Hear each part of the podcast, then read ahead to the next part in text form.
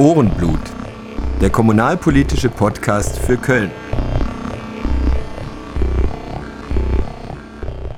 Willkommen zu Folge 3. Ich bin Sebastian Tautkus und spreche heute mit meinen beiden lieben Gästen, wo ich mich sehr freue, dass sie da sind, über Stadtentwicklung auf der Schelsig, denn im rechtsrheinischen Köln, speziell heute in Mülheim und in Kalk, da scheint etwas ganz grundsätzlich falsch zu laufen. Zu diesem Thema begrüße ich ganz herzlich Anja Kolacek. Servus Anja. Hallo. Und Boris Sieverts. Servus Boris. Hallo. Wenn man sich Anja nähern möchte, dann beginnen wir vielleicht mal mit einem virtuellen Spaziergang durch die Deutz-Mühlheimer Straße, starten am Gebäude 9, das sich gerade noch im letzten Moment vor der Stadtentwicklung in Mülheim Süd hatte retten können, gehen entlang an der Stelle, wo früher wunderbarer Begriff, der achteckige Rundbau stand und dann noch ein paar hundert Meter weiter. Und dann kommen wir zur ehemaligen Hauptverwaltung der Klöckner Humboldt Deutz AG und ähm, da finden wir Anja und ihren Mann Marc Lessle, die da seit einigen Jahren ein ähm, eigentlich unbeschreibliches Projekt am Start haben. Ein Kunstort, der alle Sparten übergreift, ein Gedächtnisort für Technik, Wirtschafts- und Kulturgeschichte und auch ein Diskursort für Stadtpolitik. Ähm, die Labels sind Zentral, Deutzer Zentralwerk für die schönen Künste und Raum 13, vielfach ausgezeichnet. Ähm, wie war das mit dieser Liste vom Goethe-Institut? Ähm, was war das für eine Liste? Die, wo seid ihr da drauf? Da waren wir genannt unter den äh, zehn interessantesten ähm, Kulturorten, also wo sich aus Industrieflächen quasi ein Ort für Kunst und Kultur entwickelt hat. Also deutschlandweit unter den Zehnen. Ähm, da war unter anderem Zeche Zollverein oder das Radialsystem in Berlin oder die Mufferteilen in München. Und da waren wir dann damals mächtig stolz drauf, dass wir quasi äh, ganz an den Anfängen, das war glaube ich 2014, direkt da in einem Atemzug genannt worden sind. Ne? Als wir das dann in Köln verbreiteten, ähm, ja, dachten wir, okay, wir senden das so raus und alle machen so, hey, ho, hey, ho und so. Aber äh, ja. ja. das war halt eine Nachricht unter vielen, ja. Aber zu Recht seid ihr Everybody's ähm, Darling und trotzdem habt ihr jetzt eine Räumungsklage bekommen. Du kommst quasi gerade aus dem Gericht. Wann war die Verhandlung? Am Freitag. Kannst du ganz kurz unseren Hörerinnen und Hörern sagen, bevor, bevor wir noch in die Details einsteigen, aber wie die Gerichtsverhandlung zur Räumungsklage ausgegangen ist? Ja, ausgegangen ist es so, also ich hatte ja, oder wir haben ja äh, bis kurz vorher äh, noch gehofft, dass wir da gar nicht hin müssen, also haben auch alles irgendwie dran gesetzt, dass wir da nicht hin müssen, also mit äh, riesen Unterstützerlisten, äh, mit dem Versuch, sich mit dem Eigentümer zu einigen. Also es geht darum, es ist ein privater Eigentümer, der diese ehemalige Hauptverwaltung, dem die gehört, und ähm, die wir seit zehn Jahren angemietet haben. Dieser Eigentümer möchte die, diese Hauptverwaltung jetzt äh, verkaufen, hat bereits ein Angebot von der modernen Stadt bekommen über 18,6 Millionen Euro. Also von einer städtischen oder von einer städtischen, städtischen ähm, Entwicklungsgesellschaft, ähm, die aber eigentlich auch die Stadt ist, also eine Tochterfirma, ähm, äh, sag ich mal so. Äh, was ihm aber nicht ausreicht und er natürlich so nach seinen alten ähm, Geflogenheiten die Idee hat, also wenn ich ein Haus verkaufen will, dann muss das einfach leergeräumt, leergefegt sein. Und so, und wir haben gleichzeitig auch vom Rat, also gibt es einen äh, übergreifenden Ratsbeschluss, der sagt, also diese ganzen Flächen, das Otto- und Langenquartier soll zukünftig in die Hände der Stadt Köln übergeben. Und es gibt eine Resolution für das Deutzer Zentralwerk der schönen Künste dass wir dort als Ankerpunkt, also mit den vielen, vielen Leuten, die sich dort engagieren, für die weitere Quartiersentwicklung dienen. Der Gerichtsprozess, also rein rechtlich, faktisch ist das so. Also wir haben einen Gewerbemietvertrag, da hat der Vermieter, sag ich mal, in der Kündigung nichts falsch gemacht. Äh, wir haben uns dann, die wir uns schon seit über vier Jahren auch für dieses ganze Otto- und Lagenquartier, wo der hintere Teil dem Land NRW gehört, ähm, also dafür eingesetzt, dass das in die Hände der Stadt Köln übergeht und aus dem Bestand heraus in ein urbanes Quartier sich Dazu entwickelt. Dazu kommen wir gleich im Detail. Sag, also die Gerichtsverhandlung, ist, die, Gerichtsverhandlung, die, die Gerichtsverhandlung ist so ausgegangen, also dass er eigentlich rechtlich nichts falsch gemacht hat. Wir hätten einen Richter haben können, der das wirklich ratzap so abhandelt, irgendwie zehn Minuten. Kündigung ist rechtens, äh, Räumung wird in drei Wochen ausgeführt. Unsere Anwältin hatte zwei Argumentationsstränge angeführt. Also das eine, dass die Stadt Köln ja bereits in Verhandlung mit ihm ist ist und dass es ähm, unzumutbar wäre oder nichts, das hat irgendwie einen bestimmten rechtlichen Begriff, den weiß ich jetzt nicht genau. Also, dass man uns jetzt rausklagt und wir quasi, also mit hohem Aufwand, also es wäre, wir bräuchten bestimmt drei Monate, um das alles wieder rauszuräumen, Stromkabel und so weiter, unzumutbar wäre, wenn wir dann dahinter hinterher wieder einziehen. Der zweite Argumentationsstrang war der, ähm, dass ähm, die Interessen ähm, quasi eines Einzelnen gegen die Interessen, also da ist ja quasi etwas entstanden, es ist ja nicht nur ein Kunstbetrieb, sondern eigentlich etwas, was die, das ganze Quartier äh, entwickeln kann und entwickeln soll. Also ein Boden gesät für die zukünftige Entwicklung und ob das denn nicht Mehrwert ist. Also das waren die zwei Argumentationsstränge, so dass wir jetzt ähm, noch ähm, bis Ende 30. Dezember Möglichkeiten haben, jetzt da noch Sachen schriftlich einzureichen. Nicht 31., sondern 30. 30. Dezember, genau. Und 20. Januar ist das nächste Treffen vor Gericht. Also das kann dann sein, dass dann die Urteilsverkündung stattfindet. Wenn er diesen Räumungstitel kriegt, ist das auch sofort vollstreckbar. Also das heißt, ähm, äh, ne? Also in der Regel wird dir dann noch mal eine Frist eingeräumt, wo dann die Sachen rausholen kannst. Aber dann ist das Ding durch. Also es, wir haben so ein bisschen Aber wenn die Wasserwerfer kommen, ist dann wahrscheinlich Sommer. Das ist für alle Beteiligten. Ja, ja, ja du kannst das so ein bisschen rauszögern, aber es ist natürlich, äh, also das wird halt alles äh, mächtig eng. Okay. So.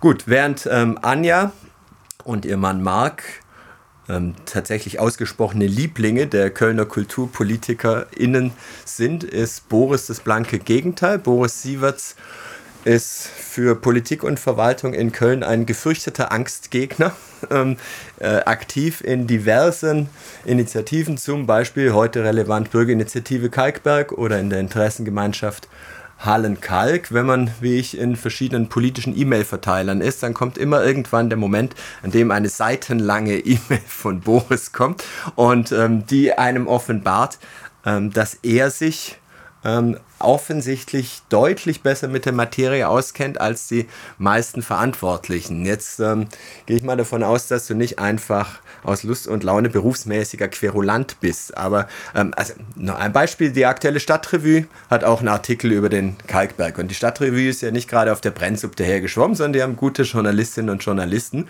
Und trotzdem haben sie es bei diesem Artikel ähm, einfach bleiben lassen, ähm, Boris zu interviewen, sondern haben gesagt, komm, schreib den Artikel gleich selber. Also das zeigt schon, du kennst dich tatsächlich sehr gut aus. Ähm, woran liegt das, Boris? Ganz ernst gemeinte Frage, dass du dich in diesen, ähm, in diesen Quartieren und in diesen ähm, äh, manchmal doch oft sehr unzugänglichen Fragen so gut auskennst. Also mein, mein Ansatzpunkt ist immer, ich bin ja Stadtführer von Beruf oder Reiseführer eigentlich eher und mache Stadtführungen von also immer, die sind immer mindestens ganztägig. Büro für Städtereisen. Büro für Städtereisen, manchmal auch mehrtägig äh, durch die touristisch nicht beachteten Ecken einer Stadt. Das kann auch schon mal in der Innenstadt sein, oft ist es am Stadtrand. Und in Köln, weil ich halt in Köln ansässig bin, habe ich das in Köln am meisten gemacht, aber im Laufe der Jahre auch immer wieder woanders. Äh, und dadurch habe ich einfach, kenne ich die Stadt sehr gut und nach ein paar Jahren fing das an, also als ich dann so, weiß ich, 10, 12 Jahre dabei war, dass ich merkte, ich kann mich aus manchen Entscheidungen nicht raushalten. Also du hast also, recherchiert und... Ähm genau, und dass ich dann so merke, wenn, ich, wenn du da jetzt einfach nur Beobachter bleibst oder Kommentator, als, ne, als, als Stadtführer ist man ja auch irgendwie Kommentator, obwohl du es eigentlich wirklich besser weißt, also nicht nur eine Ahnung hast, wie es besser sein könnte, sondern wirklich besser weißt, dann, dann würde diese Haltung zur Koketterie, und da habe ich mich nicht wohl, für, wohl beigefühlt. Und deshalb habe ich gesagt, okay, dann, dann sage ich jetzt, was ich, was ich besser weiß. Und konnte das dann halt auch entsprechend begründen. Ich muss noch mal sagen, zu dem, äh, also ich glaube, mit dem Angstgegner äh, sozusagen ist das so eine Sache. Für manche ja, also für die, äh, für die Leitung der Kölner Feuerwehr mit Sicherheit. äh, für andere teils, teils und wiederum für andere auch gar nicht. Also man braucht ja auch immer Verbündete und es sind ja weder in der Stadtverwaltung äh, und schon gar nicht in der Politik alle doof. Ja, und du kritisierst ja nicht äh, tatsächlich nicht nur, sondern kann mich gut erinnern, ähm, Stadtlabor, das ist, ähm, Kai von Keitz hat das, glaube ich, damals aus der Taufe gehoben, ähm, immer wieder Projekte, die sozusagen ungenutzte Potenziale oder verschüttete Potenziale in der Stadt ähm, freilegen. Und da hast du mit der großartigen Fotokünstlerin Uschi Huber im Team, ich bin ein großer Fan von Uschis Arbeiten, ähm, Zum Beispiel, nur eine Kleinigkeit in, dem, in diesem Park am, am Sachsenring ist es, ne? Äh, neben der Ulrich-Pforte, eine lange Holztafel hingestellt. Ein, ein, ganz einfache Maßnahme, die da aus einem, das war vorher eigentlich nur ein Grünstreifen neben den Ringen und jetzt ist es ein, ein Park. Nur zwei Worte, damit die Leute sich was vorstellen können drunter dazu. Genau, also das ist ja zum Beispiel ein Projekt, das ist ja auch mit Mitteln der Stadt Köln finanziert worden, das ganze Stadtbau. Und das war äh, dieses äh, Projekt Stadtlabor. Das nimmt sich immer ein bestimmtes Stadtgebiet unter die Lupe in Bezug eigentlich auf die Kunst, die schon da ist. Was nicht heißt, dass man auf keinen Fall was dazufügen kann, aber Schwerpunkt geht eigentlich auf die Kunst, die schon existiert in dem Stadtraum. Ähm, und Uschi und ich haben da eben diese Grünfläche, also in dem Fall 2017, 2016, 2017 und 2018 war der Fokusraum vom Stadtlabor die Kölner Ringe oder? Was 2017 bis, ich glaube 2017 bis 2019. Äh, und das war eins der Projekte, die wir da äh, gemacht haben. Und wir freuen uns natürlich, dass die Rechnung so aufgegangen ist. Also dieser, dieser lange Holztisch mit langen Holzbänken steht da immer noch und ist tatsächlich wird intensivst genutzt in jeder Jahreszeit, wenn ich da vorbeifahre. Sitze auch oft selbst dran. Ähm, da, kann man, da kann man lesen, da kann man Bier trinken, ähm, da kann man arbeiten und das nutzen da alle von den Schülerinnen, die da ums Eck zur Schule gehen. Die Obdachlosen natürlich auch, aber es wird wirklich großartig angenommen und ähm, zeigt, wie wenig es braucht, um die Lebensqualität in der Stadt zu erhöhen. Aber du sagst schon, ähm, Fokusgebiete, Stadtlabor, die waren bisher alle im Bezirk Innenstadt. Ne? Deutz, Kölner Ringe, Planquadrat Innenstadt, Ebertplatz und so. Die Schelsig kommt relativ wenig vor. Das ja, also mit, mit Deutz war sie, ne? Mit ja. Deutz war ja, ja Schelsig. Aber Bezirk Innenstadt. Genau, Bezirk Innenstadt und tatsächlich die gefühlte Schelsig fängt ja auch erst jenseits von natürlich, Deutz an. Also natürlich. Also diese Projektion ja. sozusagen, der wie eine Stadt auszusehen hat, auf die andere Rheinseite, die trifft ja bis Deutz zu. Äh, und danach beginnt ja eine völlig andere Raumlogik. Äh, und deshalb sage ich immer, da beginnt eigentlich erst das rechtsrheinische Köln. Und im Zentrum dieses rechtsrheinischen Köln liegt eben Kalk. Das ist nicht Deutz, ne? Deutz ist nicht das Zentrum, Deutz ist eine, ein kleines Dorf oder eine kleine Stadt am Rande dieses rechtsrheinischen Köln und eigentlich liegt Kalk im Zentrum. Aber es ist rechtsrheinisch, ist, sind die Sachen ja nicht so einfach wie linksrheinisch, da ist es ein bisschen verzerrt. Mülheim ist nämlich auch ein Stadtzentrum oder ein Region, Regionszentrum. Deshalb zieht sich das da so ein bisschen auseinander. Bevor wir da jetzt ähm, hinkommen zu euren Initiativen und Projekten, ähm, müssen wir kurze Breaking News einflechten. Ähm, denn wir hatten ja in unserer letzten Folge mit Reinhold Goss zusammen gemutmaßt, wie lange es dauern würde, ähm, bis Grüne CDU und Volt ihr Bündnis bekannt geben. Und tatsächlich ging es jetzt doch ein bisschen schneller als erwartet. Die Konfliktthemen ähm, Ausbau des Geisbockheims und Ost-West-Tunnel wurden einfach vertagt. Da wartet man auf ausstehende Gerichtsentscheidungen oder Machbarkeitsstudien, wird wahrscheinlich in der Zwischenzeit nichts tun. Aber diese neue grün-schwarz-lila Koalition, die wird es also geben, oder violette Koalition. Ähm, noch tut man sich schwer mit einem Kurzwort, Grüschwila oder Grüschlett. Ähm, habt ihr, also ich erinnere mich spontan an so ein Bad Taste Blouson aus den 80ern bei dieser Farbkombination. Habt ihr irgendeinen Vorschlag? Ähm, das wäre natürlich großartig, wenn wir hier mit dem Podcast Ohrenblut den neuen Begriff für das Kölner Ratsbündnis prägen könnten. Fällt euch da spontan was ein bei Schwarz, Grün, Lila, Violett? Ne? Gut, dann müssen das die Hörerinnen, die sollen uns schreiben, die sollen dann Vorschläge machen, wie man dieses Bündnis nennen kann. Ähm, gut, und ähm, Ergebnis der erfolgreichen Sondierung dieser drei Parteien ist ein neunseitiges Eckpunktepapier. Das wird uns jetzt in Zukunft noch etwas länger beschäftigen. Ich will nur zu Beginn schon mal ähm, ein hörbares Stirnrunzeln dokumentieren. Also es gibt so ein paar Sachen, die macht die Kölner Politik halt immer wie es die Kölner Politik halt macht.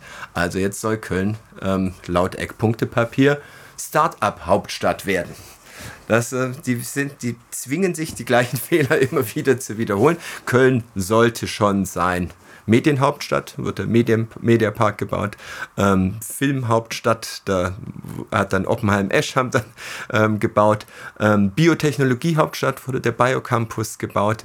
Hauptstadt des fairen Handels. Und ähm, Jetzt der, der, der letzte super peinliche Höhepunkt Digitalhauptstadt Deutschlands, als OB Reker verkündete, das nächste Google kommt aus Köln. Für mich unbegreiflich, dass ihr das im Wahlkampf nicht ständig um die Ohren gehauen wurde, dieser Realitätsverlust. Jetzt soll es also die Startup-Hauptstadt werden. Wir werden sehen, was dabei was dabei rauskommt. Die Gewerbesteuer wird natürlich nicht erhöht, obwohl das eigentlich kein Problem wäre, um die Einnahmen zu erhöhen. Die Wirtschaft wird dadurch nicht geschwächt. Die Gewerbesteuer wird nicht vom Umsatz erhoben, sondern vom Gewinn.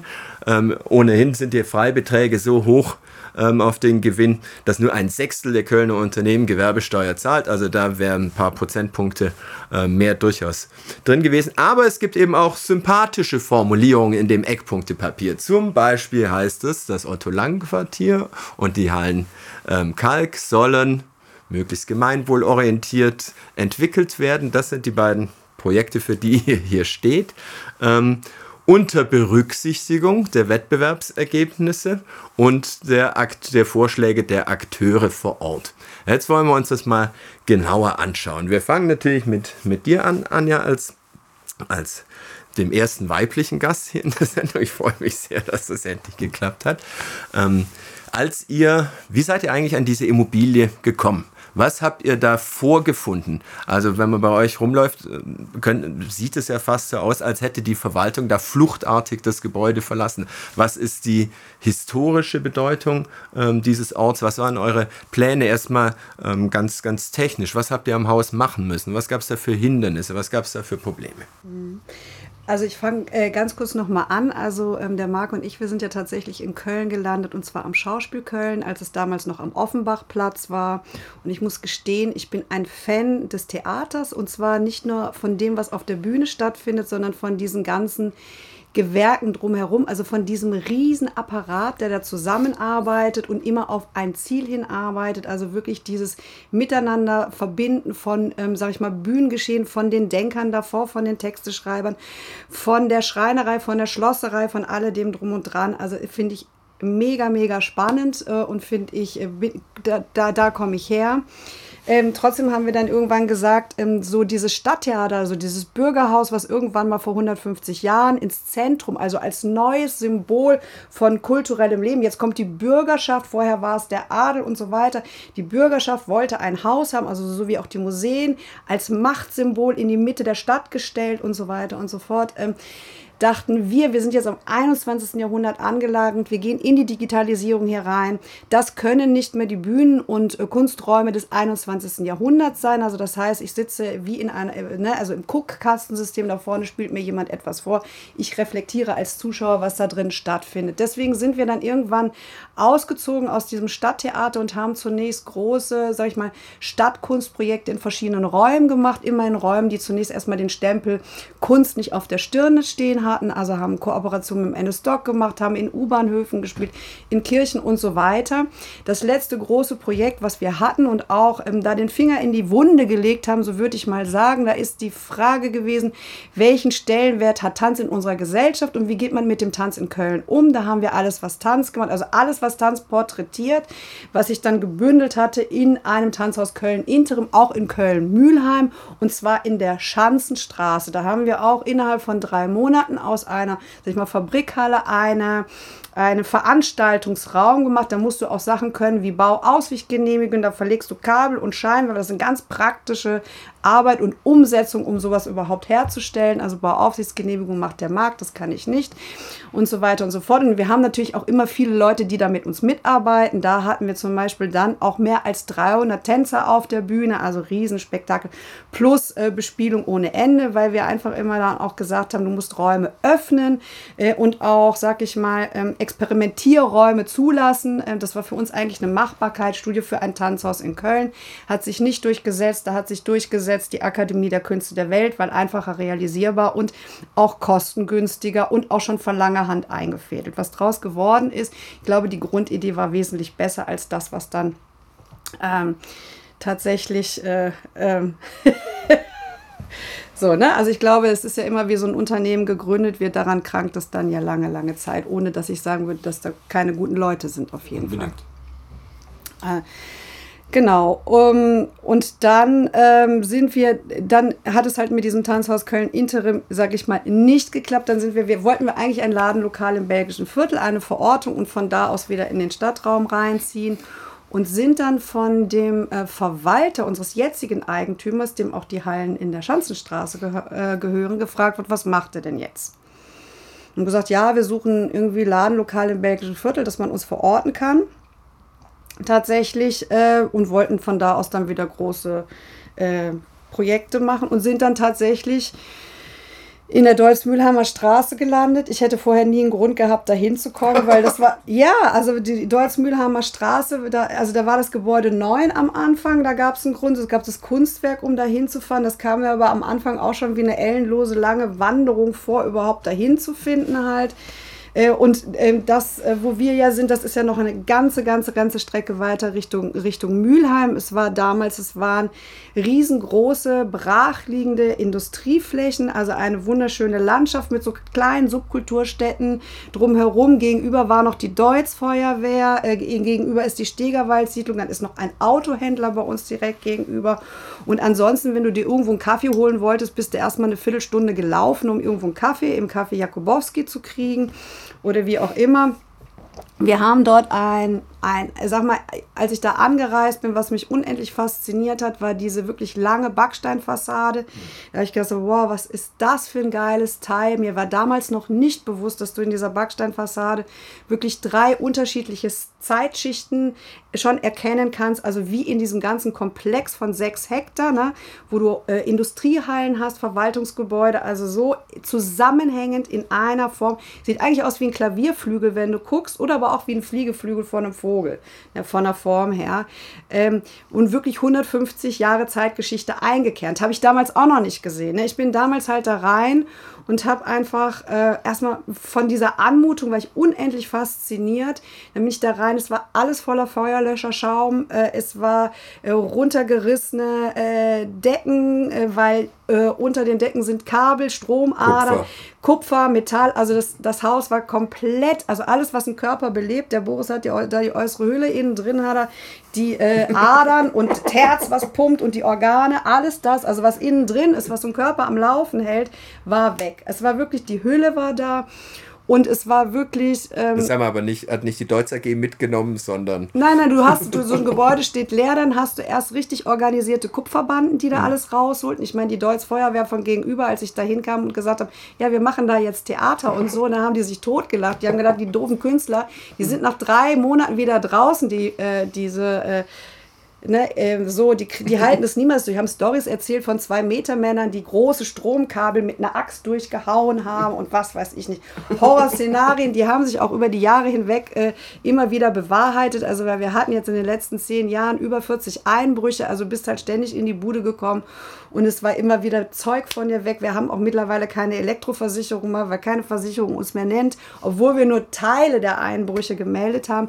Ähm, also es, da, so ein Gebäude ist nicht leer. Also man denkt, so ein Gebäude ist leer, es ist nicht leer. Also erst sind diese Kupferbanden, dann hast du ähm, ähm, sämtliche, also von Leuten äh, Abenteuerspielplatz bis hin zu Lost Places, bis hin zu äh, Obdachlosen, bis hin zu Junkies, bis hin zu illegalen Rave-Partys. Alles, also alles findet da drin statt. So. Und letztendlich waren wir dann auch, als wir da reinkamen, auch die Eindringlinge, weil wir plötzlich behauptet haben, immer wir sind jetzt hier drin, so, ne? wir machen jetzt hier Kunst und Theater und was weiß ich und wollen diesen Ort beleben, haben auch überall Sache, Sicherheitsschleusen eingerichtet, ne? weil, weil wir, du kannst so ein Ding nicht bewachen, das ist riesig groß, also wirklich richtig manuell ähm, zugeschweißt Sachen und, und, und, und, und.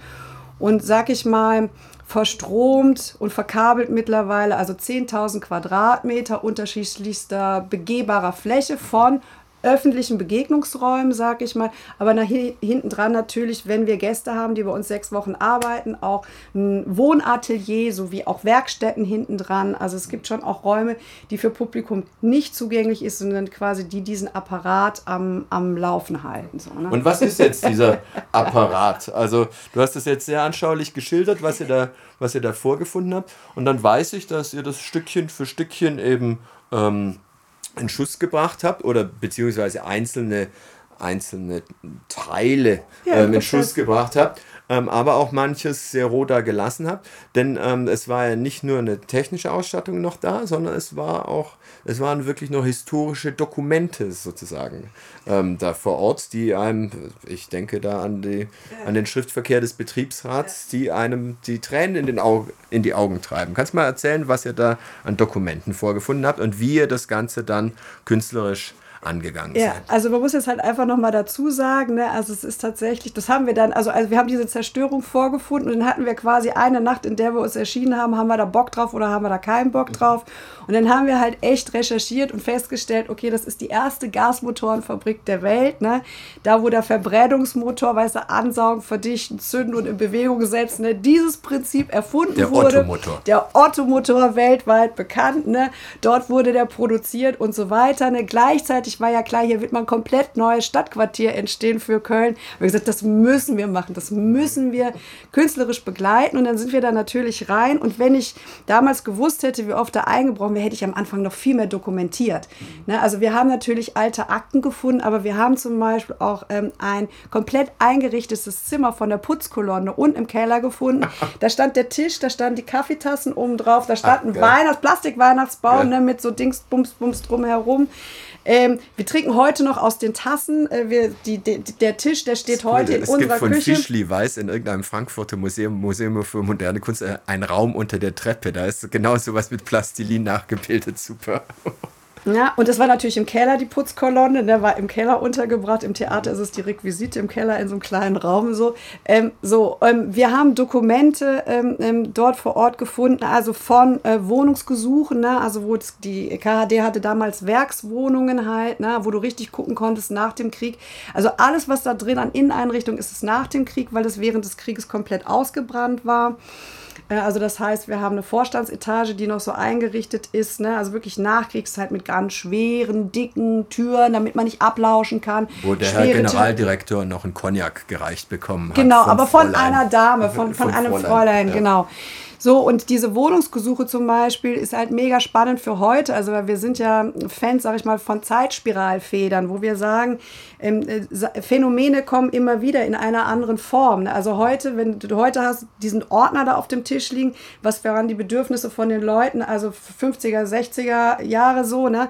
Ähm, da da ist eine Geschichte, was weiß ich, von einem Mann, der mit einer, seiner Tochter alleine lebt. Die Frau ist verstorben, die äh, Tochter wird 13 Jahre alt, wo der Mann natürlich um eine äh, Werkswohnung bittet, weil er mit seiner Tochter nicht mehr alleine halt in einem Zimmer schlafen kann. Und davon gibt es hunderte Geschichten. Diese Leute, äh, teilweise kannst du nachverfolgen. Teilweise habt ihr die auch nachrecherchiert, ne? Ihr habt Wir dann haben- auch Interviews geführt. Genau, wir haben äh, über 40 Interviews mit Leuten, die dort vor Ort gearbeitet haben. Das, so haben wir angefangen, weil wir gesagt haben, so jetzt, dass die teilweise sind sie jetzt auch, also ist einer auch schon gestorben, einer meiner Lieblingszeitzeugen, der Herr Voss, kann man ja gar nicht sagen, Lieblingszeitzeugen, aber das war halt ein, ein, ein ein unglaublich toller Typ ne? und der erzählte dann, ja, ich bin Vertriebener und bin damals durch Zug, äh, Zugfall im Hause eines technischen Vorstandes der damaligen KHD gelandet. Ne?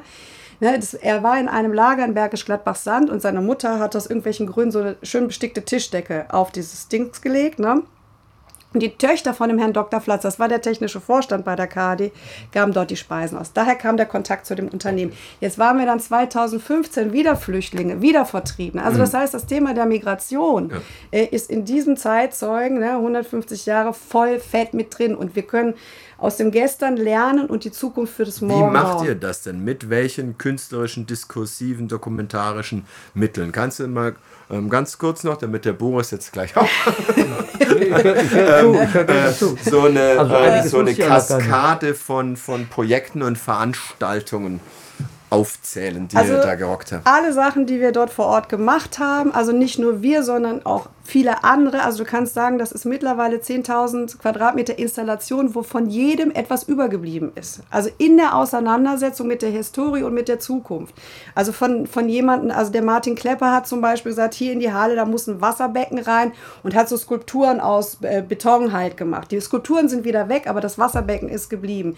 Der nächste macht den Wasserfall und so setzt sich in, diesem, in der Gesamtinstallation, wir haben Sounds von ähm, FM Einheit da, mit dem wir drei Jahre zusammengearbeitet gearbeitet haben, ehemaliger Schlagwerke von den einstürzenden Neubauten, ne, der in der Auseinandersetzung Wohlstand für alle eine Soundinstallation in der Vorstandsetage gemacht hat. Die bleibt, weil die ist einfach perfekt so. Ne? Wir haben von Hans-Joachim Irmler, äh, Karl Friedrich Österheld, ähm, ähm, quasi Kompositionen, wo es um die Entwicklung des Quartiers geht. Die ist als feste Installation da auch drin. Ne? Also so hast du quasi, ähm, wir haben von der Montagsstiftung, sag ich mal, die haben Sommercamp da gemacht und haben die ehemalige Vorstandsetage, also Indoor-Camping gemacht, so Klebestreifen da gemacht, um sich zurechtzufinden. Ne? Das sind alles Skizzen, finde ich super cool. Eine Skizze, wie könnten wir eine Zwischennutzung oder eine, die nächste Nutzung anstreben, bevor es fest verändert wird. Also natürlich könntest du Zelte oder Wohnwagen hinten schon mal in die Hallen reinmachen oder auf den Hof und es wäre schon Wohnen und Arbeiten darin möglich. Ne? Das heißt, wir machen nur Skizzen, nur ein Vorabbild von dem, wie sich das tatsächlich entwickeln kann. So, ne? Ähm, Kaskade. Dann haben wir zig ähm, wirklich Zukunftswerkstätten gemacht mit Architekten, äh, Denkmalpflegern, Soziologen, haben wirklich gemeinsam an dem Quartier gearbeitet und uns die Frage gestellt, wie wollen wir zukünftig hier äh, leben und arbeiten, haben kompletten Nutzungsentwurf mit diesen Leuten gemacht. Also haben sich da alle ehrenamtlich, also sind ja nicht nur wir zwei, sondern sind viele Leute, die daran mitarbeiten. Eine Bündelung findet oft über uns zwei statt, weil wir noch nicht geschafft haben, ein Kommunikationsmedium zu finden, wo alle mal gleichzeitig daran arbeiten können und wo jetzt auch wichtig ist, dass sich tatsächlich diese Eigentumsverhältnisse klären, damit man wirklich auch eine nachhaltige Entwicklung ähm, da anstoßen kann. Halt. Da machen wir jetzt mal einen Cliffhanger, damit, damit die Hörerinnen bei der Stange bleiben und denken, Mensch, wie kommt es jetzt von dieser hoffnungsvollen, vorbildlichen Keimzelle für die Entwicklung eines Quartiers zur Räumungsklage? Das kann doch nicht wahr sein. Und schauen einfach mal ein paar Straßen weiter nach Kalk und finden auch dort Hallen von ähm, Klöckner Humboldt Deutz, die seit geraumer Zeit leer stehen. Und ähm, eigentlich sind das ja verlassene Industrieareale. Ähm, das ist schon der vorletzte Strukturwandel. Ne? Der postindustrielle Strukturwandel ist eigentlich gegessen und man weiß an Tausenden von Best-Practice-Beispielen, wie man sowas anständig entwickelt. Da muss man das Rad eigentlich nicht mehr neu erfinden. Ähm, Kannst du mal erklären, warum es bei den Hallenkalk trotzdem nicht funktioniert? Warum da seit Jahren ein gefühlter Stillstand ist? Vielleicht beschreibst du erstmal ähm, das Gelände, das wäre lieb, und ähm, dann mal deine Einschätzung, ähm, warum es da immer noch nicht weitergeht. Also das Gelände, das war ja der Humboldt. Also aus diesem Firmennamen Klöckner Humboldt ja. Deutz war da, ihr wart in Deutz, Anja, ne? Also ihr wart Deutz und wir waren der Humboldt und das ist erst auch in den 30er Jahren, ich glaube allerdings noch vor den Nazis zusammengeführt worden. Vom Herrn Klöckner. So kam das zustande. Äh, und in Kalk arbeitete man auch nicht bei Klöckner Humboldt Deutz, sondern beim Humboldt. Also bis zuletzt. Man war beim Humboldt die äh, bei uns hieß das ja uns Mutter Deutz. Ja, genau. Ah ja, Mutterdeutsch, Mutter echt? Okay, und ja. genau. Und in Kalk eben beim Humboldt und nur für das Management war das sozusagen eins. Dann sind die ja äh, nach und nach, nach, also haben sich stark verkleinert. Die Firma gibt es ja immer noch, äh, hat dann umformiert, jetzt wieder zur Deutz AG, haben sich ungefähr auf ihr altes Kerngeschäft äh, zurück, äh, ja, zurückgezogen ähm, und sind zum Großteil nach Ports äh, abgewandert und manches haben sie auch stillgelegt und anderes ist aber auch noch da auf der anderen Seite der Dillenburger Straße. Aber dieser Teil, um den wir, über den wir jetzt sprechen, ist nördlich der Dillenburger Straße, also zum Stadtteil hin, zwischen der Dillenburger Straße und der Kalker Hauptstraße.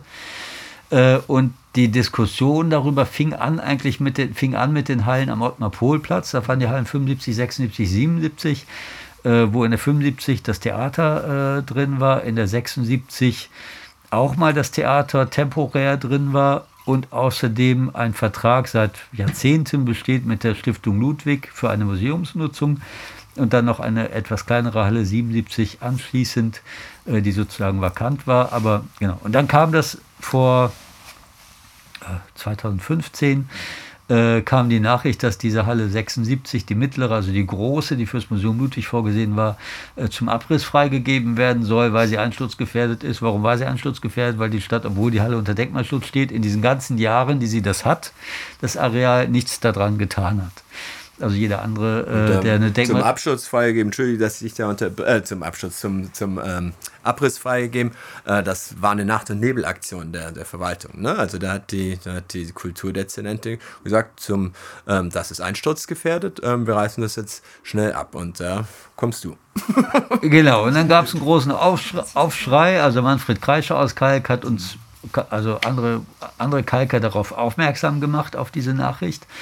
Äh, sonst wäre die vielleicht sogar untergegangen. Und dann, genau, dann haben wir den Widerstand sozusagen dagegen organisiert oder Protest dagegen organisiert, haben dann auch schnell Unterstützung aus der Politik bekommen, weil es natürlich auch, äh, äh, genau, weil es auch, auch die Politik davon ja vollkommen überfallen wurde aus der Verwaltung äh, mit diesem Beschluss. Und dann wurde der zurückgenommen. Es sind dann in der Zwischenzeit, äh, oder sind dann, äh, genau, in der Zwischenzeit 10 Mil 9 Millionen vom Bund äh, aus dem Konjunkturprogramm für die Sanierung dieser Halle äh, freigegeben worden. Die sind aber mittlerweile schon wieder verfallen, so weil die Stadt äh, die Ausschreibung nicht auf, die, weil sich nie, angeblich niemand auf die Ausschreibung gemeldet hat. Aber es ist natürlich auch immer die Frage, wie man so eine Ausschreibung formuliert.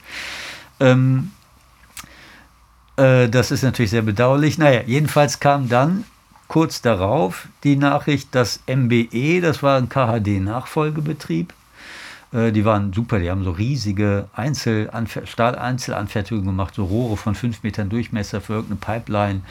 Wir waren da mal drin bei einer Führung, als sie noch da drin waren in den letzten Zügen. Da, da drehte sich dann eben dieses fünf Meter Durchmesserrohr auf so einer äh, unter so einer Fräse hindurch, um den, Gewin um den Gewindeanschluss oben rein zu fräsen. Super Schauspiel. Auch äh, tolle da gab es auch ein wunderschönes Stillleben auf dem Schreibtisch. Also das waren so alte KD-Arbeiter, die, die, das war eben einer der profitablen, ausgegliederten Betriebe, war dann von einem, zuletzt von einem indischen Stahlmagnaten übernommen worden. Und die exportierten wohl relativ viel nach Russland. Und mit dem Handelsembargo äh, äh, sind die dann, mussten, genau, die, sind, die haben jedenfalls aufgegeben. Und dann hat der Höhing damals äh, sehr gut erkannt, der, der, damalige Baudezernent sehr gut erkannt, dass sich damit eine ganz neue Chance bietet, weil man das ganze Gebiet von den Abenteuerhallen, also von, von dem Randgebiet sozusagen dieses Industrieareals, wo dann auch wieder Wohnbebauung anschließt, bis zum Ottmar Postplatz, also bis einschließlich dieser Theaterhallen am Stück betrachten kann, weil man nicht mehr diese äh, Abstandsflächen zur Industrie einhalten muss, beziehungsweise weil die vorrücken an die Dillenburger Straße. Und dann gab es ein Werkstattverfahren äh, mit äh, ganz guter Bürgerbeteiligung. Die ging jedenfalls weit über das, was das Baugesetzbuch vorschreibt, hinaus. Das ist ja leider, da sind wir wieder arg zurückgeschritten. Also es hat ja, seit wir den neuen Baudezernenten haben, kein einziges, mir ist zumindest kein einziges Bürgerbeteiligungsverfahren bekannt, das über die Pflichterfüllung des Baugesetzbuches hinausgeht. Ähm, und mit einem sehr guten Ergebnis auch, dass äh, den vollständigen Erhalt der historischen Bebauung, auch die kleinen Nebengebäude und so alles vollständigen, den vollständigen Erhalt vorsieht, äh, sowie eine gemeinwohlorientierte Nutzung dieser Gebäude. Die Hallen, um die, um die es zunächst, zuerst gegangen war, diese ja. Theaterhalle und Museumshalle, die waren dann zwischenzeitlich wieder ausgegliedert worden, weil man gesagt hat, okay, die sind vergeben, ne? also da bestehen laufende Verträge dafür. Da können wir jetzt nicht äh, neue Sachen für, oder es macht keinen Sinn, sich da neue Nutzungen für zu überlegen. Aber diese Hallen, von, äh, die eben dann zwischen den Abenteuerhallen und diesen Theaterhallen waren, darum ging es. Und auch um das Freigelände, wo die Pflanzstelle drauf ist. Und dann, genau, da hatten wir dieses tolle Ergebnis. Ich sag mal, einen Etappensieg, mhm. äh, das auch alle super fanden. Ähm, und dann haben wir gesagt, weil wir das Gelände auch kennen, weil wir auch die Gebäude kennen, auch da drin waren. Wir haben ja auch die, teilweise selber die Führung, oder ich habe die Führung ja mit organisiert für diese äh, Werkstattteams. Ähm, haben wir gesagt, wir wissen, dass man in dem einen oder anderen Gebäude direkt loslegen könnte. Ähm, und haben einen Antrag gestellt. Oder also Kalker Kulturvereine oder ein Kalker Kulturverein hat einen Antrag gestellt, der ist seit, der ist seit drei, dreieinhalb Jahren unbeantwortet. Ähm, und weil wir darauf immer keine Antwort bekamen, haben wir uns irgendwann an die Politik gewandt, an den Vorsitzenden des Stadtentwicklungsausschusses, Niklas Kienitz damals noch, äh, der das dann eingebracht hat in den Stadtentwicklungsausschuss, den Vorschlag, dass wir da sofort reinkommen sollten. Ähm, und äh, dann haben die Grünen ausgerechnet, gesagt, na, äh, das geht zu schnell, da wollen wir noch mal drüber nachdenken oder drüber reden. Ähm, und dann äh, ist es sozusagen mit einer zeitlichen Verzögerung der Beschluss gefällt worden, dass wir da rein dass die, also dass die Stadt Gespräche aufnehmen soll mit den lokalen Akteuren, also nicht nur mit uns, sondern auch mit den anderen lokalen Akteuren, damit das in absehbarer Zeit endlich mal losgehen kann, dass die hier reingeht. Äh, und die, mit den anderen, die anderen lokalen Akteure und wir, wir sind halt zusammen organisiert in der sogenannten Akteurskonferenz, die sich der Stadt jetzt auch schon seit einem Jahr als ein Ansprechpartner anbietet. Und es hat unheimlich lange gedauert, dass wir jetzt mal als Ansprechpartner dann auch ernst genommen wurden und angesprochen wurden. Äh, das ist jetzt aber der Fall und wir haben seit kurzem das Gefühl, dass wir, dass wir an einem, dass wir zumindest dasselbe wollen. Ja, lass uns das nochmal ganz kurz aufdröseln. Ähm, arbeiten wir erstmal ganz kurz die Hallen 75 bis 77 ab. Ähm, da war früher eben eine Nebenstelle des Schauspiels und, ähm, sagen wir mal, ein Depot für Skulpturen ähm, des Museum Ludwigs. Ähm, eigentlich ausgeschrieben als potenzieller Museumsstandort, war im Stiftungsvertrag, ähm, äh, den die Stadt mit, mit äh, Ludwig hat, ist eigentlich eine Bedingung dafür, dass die Werke, äh, die, dass die Stadt diese Werke ausstellen kann, dass es eine rechtsrheinische Ausstellungsfläche auch gibt ähm, ist immer noch nicht erfüllt. Das wäre da sozusagen ein möglicher Ort. Und wir wissen jetzt, das Schauspiel wird da in die Halle 75 nicht zurückkommen. Aber Anja, das wäre doch zum Beispiel auch eine schöne Location ähm, für, ähm, für Tanz, oder? Ja, also danke. nee, wir haben ja damals, also es müsste eigentlich im Kulturamt, haben wir mit Architekten zusammen, es ging da, da, um das Tanzhaus, da war nämlich genau diese Halle, diese äh, Museum Ludwig-Halle, ähm, wirklich haben wir eine Bau in Baukonstruktion gemacht für ein, äh, für ein Tanzhaus Köln. Also lag auch schon auf dem Stift, äh, äh Tisch, also hatten wir dann ähm, als Raum 13 Architekten haben umsonst dieses Bau im Bau einfach mal als Konrad Schmidt-Wertern ähm, ähm, Kulturamtsleiter war. Ähm, und ja, gut, Mhm. Also würde sich, würde sich eignen, okay. ja schon. Gut, auch, also aber da ist ja etwas anderes geplant. Das Einzige, nee, das Einzige, was man dafür bräuchte, ist Geld. Du sagst ähm, zu Recht, die Fördermittel sind weggefallen. Dann ärgert es mich tatsächlich umso mehr, wenn ich, wenn ich dann sehe, die erste Ratssitzung ging es eigentlich nur um Wahl, OB und Vereidigung und Gedöns. Ähm, da gab es aber einen Dringlichkeitsantrag. Da ging es um Bundesmittelförderung, äh, nationale Städtebauprojekte. Und ähm, da haben die das in den Rat gebracht, drei Tage nachdem die Antragsfrist beim Bund abgelaufen war. Das ist so oft so in Köln, da gibt es es eben kein vernünftiges Fördermittelmanagement, dass jemand auf dem Schirm hat, was kommt da, was können wir da schon mal vorbereiten oder so, sondern es liest dann irgendwie immer, oh ja, können wir mal was machen. Und dann in der Kürze der Zeit, natürlich, die waren zu spät dran, was wird es? Beleuchtung vom Dom. Ähm, da, da kriegt die Rheinenergie noch, ein, noch, ein, ähm, noch einen Stromvertrag ähm, für, für die neuen Lichter. Ne? Das heißt, da gibt es noch einen Kickback für, für die Stadtkasse über, über Umwegen, aber so fantasielos, ne? nationale Städtebauprojekte, ja? was haben wir denn gerade für einen Kostenposten, okay, Beleuchtung Dom. Ähm, da, ich meine, da, da, schreien die Hallenkalk danach, ähm, ähm, dass, man, dass man da was macht. Und da gibt es ja sozusagen, das muss ja erstmal saniert werden. Und von daher ist wichtig. So, jetzt die anderen Hallen. Ähm, da habe ich den, den Eindruck, es sind ja viele dieser, dieser Stakeholder in der Interessengemeinschaft Hallen-Kalk ähm, verbunden, Kulturhof, und der ja auch schon aus mehreren Akteuren besteht, soziale Akteure, die einen wollen wohnen, die anderen wollen, ähm, wollen Kultur, Dritte, und also äh, BMX und so weiter, was es, was es da nicht alles gibt. Und manchmal hat man von außen das Gefühl, die sprechen nicht mit einer Zunge, sondern es gibt, ähm, du sagst, äh, einheitliche Ansprechpartner, ne? aber es gibt natürlich viele Wünsche und so ähm, ursprüngliche Bündnispartner äh, oder Partnerinnen sind jetzt auch schon aus, ausgeschert. Ne? Das Erzbistum hat dann irgendwo anders. Ähm, ja, das, ähm, Erzbistum, also das Erzbistum war schon draußen, bevor sich dieses Bündnis gegründet ah, okay. hat, mhm. weil es schon im städtebaulichen ja. Verfahren oder Werkstattverfahren äh, man schon zu dem Schluss gekommen war oder kurz in der Überarbeitung. Mhm dass man äh, das, Schu das genau, die Stadt hat gesagt, wir können keine Schule in eine alte Industriehalle bauen, das ist nicht, nicht machbar. Aber zum Beispiel Domit, das Migrationsmuseum, ne? die fangen jetzt an zu die bauen. Die sind ja auch dabei. Ja, die sind auch dabei, aber ähm, ist, äh, riecht es nicht ein bisschen so nach Tyler und Herrsche, dass sich jetzt irgendwie da so nee, einzeln... Nee nee, ganz, nee, okay. nee, ganz und gar nicht. Also das Gegenteil ist der Fall. Äh, wir sind als äh, also als Akteurskonferenz nach wie vor ziehen wir an einem Strang. Es gibt genau einen Grundsatzkonflikt, der nicht gelöst ist.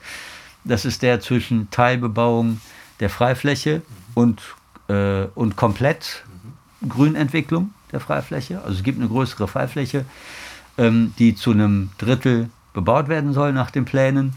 Ähm, und äh, die Pflanzstelle und die BI mehr Grün für Kalk ähm, kämpfen dafür, dass die ganze oder votieren dafür, dass die ganze Freifläche äh, frei bleibt. Und beide sind, also sowohl diejenigen, die dort Wohnbebauung, in der Wohnbebauung aktiv werden wollen, genossenschaftlich, äh, als auch die äh, Verfechter des Grüns sind in der Akteurskonferenz. Das ist aber der einzige Konflikt, alles andere ergänzt sich wunderbar. Äh, und die Synergieeffekte haben wir auch schon längst aufgezeigt. Ähm, es braucht ja immer unheimlich lange, bis man durchdringt zu dieser Verwaltung. Ich weiß nicht genau, woran es liegt. Ich glaube, also es, es, lag bestimmt, oder das wissen wir, äh, an der abwehrenden Haltung des Liegenschaftsamtes mhm. gegenüber gemeinwohlorientierter Entwicklung bis vor kurzem. Das war auch ein bestimmter Herr, der dafür zuständig war, ähm, der jetzt zum Glück. Du kannst ruhig Ross und Reiter hier nennen. Ja, stimmt, genau. Das war der Herr Kiefer. Mhm. Der ist jetzt zum Glück äh, im Gesundheitsamt gelandet, sage ich mal der, äh, in, der, in der neuen Stadtrevue ist auch ein Artikel über dieses über diesen Getränkehändler am grünen mhm. Gürtel. Mhm. Und da spricht er doch von einem vom Liegenschaftsamt, der sich aufgeführt hätte wie Graf von Koks. Das war, nehme ich mal an, der Kiefer. Ähm, genau. Und seitdem merken wir auch, seitdem äh, kann man ganz normal reden mit der Stadt und, und man dringt durch mit Argumenten und bekommt nicht so komische, also man hat, wir hatten vorher immer das Gefühl, wir laufen gegen so eine gläserne Wand.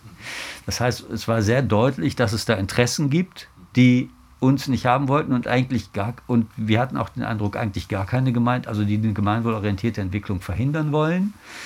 Vielleicht, um es dann doch irgendwelchen Spezi-Investoren oder so zuzuschustern, die das aber nicht gesagt haben und wahrscheinlich auch nicht sagen Wieso konnten. laufen sagen kann, durften. werden wir gleich noch am Beispiel äh, Kalkberg sehen. Ne? und, und jetzt äh, äh, Genau. Und jetzt kann man, können wir ganz normal äh, mit, den, mit der Stadt sprechen und kriegen verbindliche Aussagen und können sondieren, wo es Übereinstimmungen gibt und wo, äh, wo Abweichungen, äh, ne? also wo wir Gemeinsamkeiten haben, wo nicht.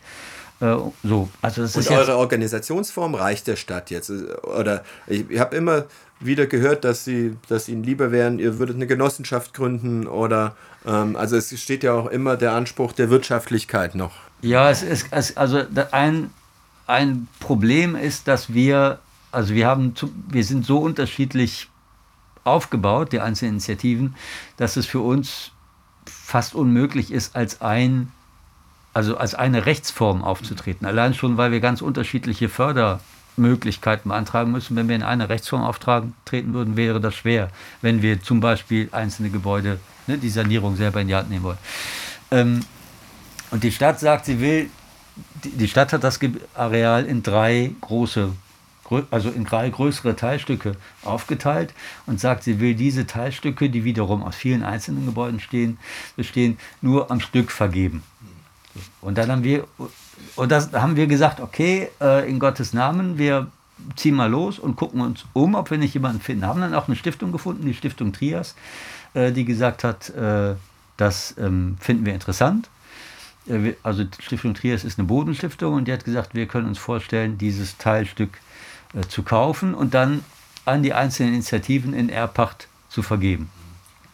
Äh, und dann hieß es auf einmal von der Stadt, ja, aber wir wollen es gar nicht verkaufen, wir wollen es selber in Erbpacht Klar, vergeben. Das ist ja auch vernünftig grundsätzlich. Ja, ist grundsätzlich vernünftig und da haben wir gesagt, ja, wir haben doch, wir hätten es von Anfang an gerne in Erbpacht genommen, nur wir können nicht, dass keine dieser Initiativen kann das Ganze am Stück in Erbpacht nehmen. Ja, das ist ja auch, das ist ja auch. Und, ne, und das ja. ist ja so, so, ein Grundsatz in der Stadtentwicklung. Also das eine ist Erbpachtverkauf, das damit kann man natürlich äh, bis zu einem gewissen Grad steuern, wie gemeinwohlorientiert sich eine Stadt entwickelt. Aber mindestens genauso wichtig ist die Stückung. Die also das ist eine, genau. das ist eine, eine Binsenweisheit in der Stadtentwicklung. Wenn ich die Stücke zu groß mache, äh, dann kommt es nur noch für Großinvestoren jeder, in Jeder Frage. Mensch weiß, der es wissen will, wie urbanes Leben gebaut werden kann. Kleinteilig, klein parzelliert, äh, mit Konzeptvergaben, Mischung auf den kleinen Parzellen, nicht irgendwie hübsch aufgeräumt, links äh, Gewerbe, Mitte Wohnen, rechts Kultur. Das ist kein genau, urbanes genau, Leben. Ja. Und deshalb, war, deshalb haben wir gesagt, liebe Stadt, das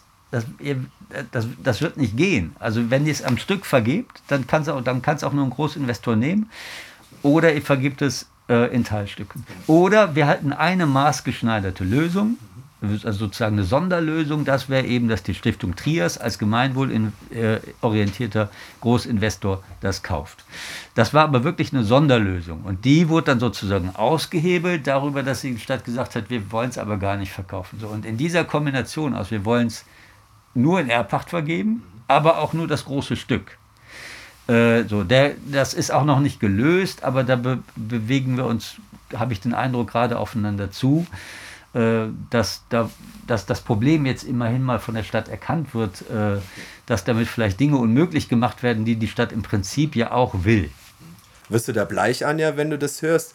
Ähm, also selbst wenn der Stadt so ein Gelände seit vielen Jahren gehört, ähm, geht es sehr langsam voran. Dein Ziel oder euer Ziel ist es ja erstmal, dass euer Gelände von der Stadt gekauft wird. Kannst du nochmal ja, also über die Eigentümerstruktur sprechen ja. und wo jetzt der... Also grundsätzlich werde ich da ja nicht bleich, also weil mir das ja durchaus alles bewusst ist. Mhm. Ähm, und ähm, sagen wir mal, ich würde mal noch mal gerne woanders anfangen wollen, ähm, weil ähm, es geht ja grundsätzlich darum, also ich bin, denke immer aus dem Inhalt heraus. Ne? So haben wir ja auch dieses ähm, Otto und Lang Quartier und das Konzept für das zukünftige Quartier entwickelt. Also so eine innere Haltung, was eigentlich zum Beispiel diese erste Gasmotorenfabrik der Welt sein kann für die Zukunft. Was für ein Narrativ das für die Zukunft bedeutet. Also was können wir da bauen? Was bedeutet das für die Stadt Köln, für das Rechtsrheinische, für das Linksrheinische und darüber hinaus ebenso die Hallenkalk. Also was ist eine Identität von der Industriekultur, die wir haben? Köln wäre nicht Köln, ja, weil Jahre hinweg haben die Scheiße gut gelebt von Klöckner, Humboldt, Deutsch und heute wollen sie es vergessen. Also das heißt, grundsätzlich grundsätzlich geht es ja bei diesen Sachen, also bei uns ist der, der Kernpunkt der Weltmotorisierung, was natürlich ein mega Narrativ ist, wenn wir heute Klima neu denken wollen, Mobilität neu denken, dann wo natürlich in der ersten Gasmotorenfabrik der Welt. Also ich meine, das liegt so auf der Hand, ja. Mhm. Dieses inhaltliche Denken und dieses zusammenhängende Denken, was bedeutet das eigentlich, ne? Was bedeutet das, ähm, die Öffnung auch zur anderen Rheinseite? Wir brauchen ähm, da auf der rechten Rheinseite, wir brauchen da eine Identität, da ist ein Strukturwandel der da stattgefunden hat, der sich natürlich mega anbietet, Industrie neu zu denken, äh, neue Formen von Wohnen und Arbeiten zu entwickeln, neue Modelle, also wie Erbpacht ist ja ne, mit kleiner Parzellierung, ähm, dass wir sozusagen Mittelstand wieder haben, der entwickeln äh, kann, dass wir eine Durchmischung haben von... Oder in der Startup-Hauptstadt kleine Ne? Also so, aber das ist halt immer, das ist immer äh, heute, weißt du, du hast ein Bild, das sind die Images und da wird schnell, schnell, schnell, schnell draufgegangen und die zusammen Zusammenhänge, was das eigentlich bedeutet, die werden nicht gedacht. Ne? Also ebenso wird nicht gedacht, dezernatsübergreifend, was bedeutet das kulturell, das kulturelle Erbe dieser Stadt. Was bedeutet das städtebaulich? Städtebaulich ist das irgendeine Scheißfläche. Es interessiert nicht erste Gasmotorenfabrik ja, der Welt, ja. potenzielles Weltkulturerbe, säkularer Dom, erzählt sich die Welt auf der Säkularer Dom, ja, wunderschön ja, gesagt. Haben wir irgendwann mal erfunden. Ich glaube, es war nicht deine Erfindung. Deine nee, Erfindung nee, war damals irgendwie äh, Stadtkunstprojekt zwischen Stadtgeschichte und Stadtentwicklung. Der säkulare Dom kam dann irgendwie. Aber so haben wir natürlich Sachen entwickelt, ähm, ähm, und zwar zehn Jahre Jahre lang in der Auseinandersetzung mit diesem Ort und was er für Köln bedeutet und darüber hinaus. Ähm, und ähm, der steckt drin in der ersten Gasmotorenfabrik. Wir haben einen ehemaligen Betriebsrat, also Mitbestimmung äh, äh, von äh, Demokratie. Heute reden wir darüber, wie können wir Stadt entwickeln. Ne? Genau mit diesem Erbpachtmodell, klein parzellieren, äh, verschiedenen Möglichkeiten, Initiative per Konzeptvergabe, dort Sachen entwickeln lassen und so weiter. Haben wir auf der Aachener Straße, ist genau so gebaut. Da hat man unten, äh, ne, da war ba Baumeister Stübbe, also man muss noch nicht mal zum Tübinger Modell gehen. Ja. Haben wir in Köln alles Mittelständler, haben unten ihr Geschäftchen Häuschen drin, oben drüber die Wohnung und vielleicht noch in der Klassische Etage. Ehrenfelder Mischung, ne? genau so, das Ne? Also ähm, hatten wir alle schon mal, ist auch für super gut befunden worden.